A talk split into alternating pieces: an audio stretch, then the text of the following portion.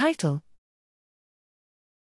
Serious Harms of the COVID 19 Vaccines A Systematic Review. Abstract Introduction Serious harms of the COVID 19 vaccines have been underreported in published trial reports.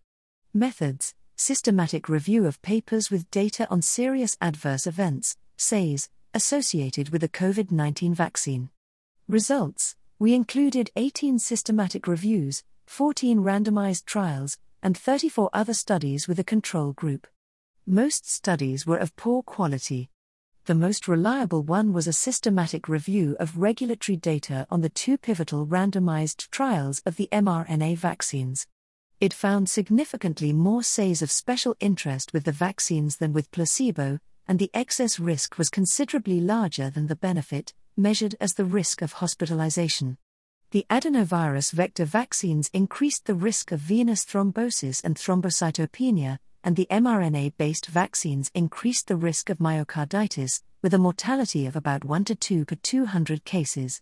We also found evidence of serious neurological harms, including Bell's palsy, Guillain Barre syndrome, myasthenic disorder, and stroke, which are likely due to an autoimmune reaction, as has been suggested also for the HPV vaccines.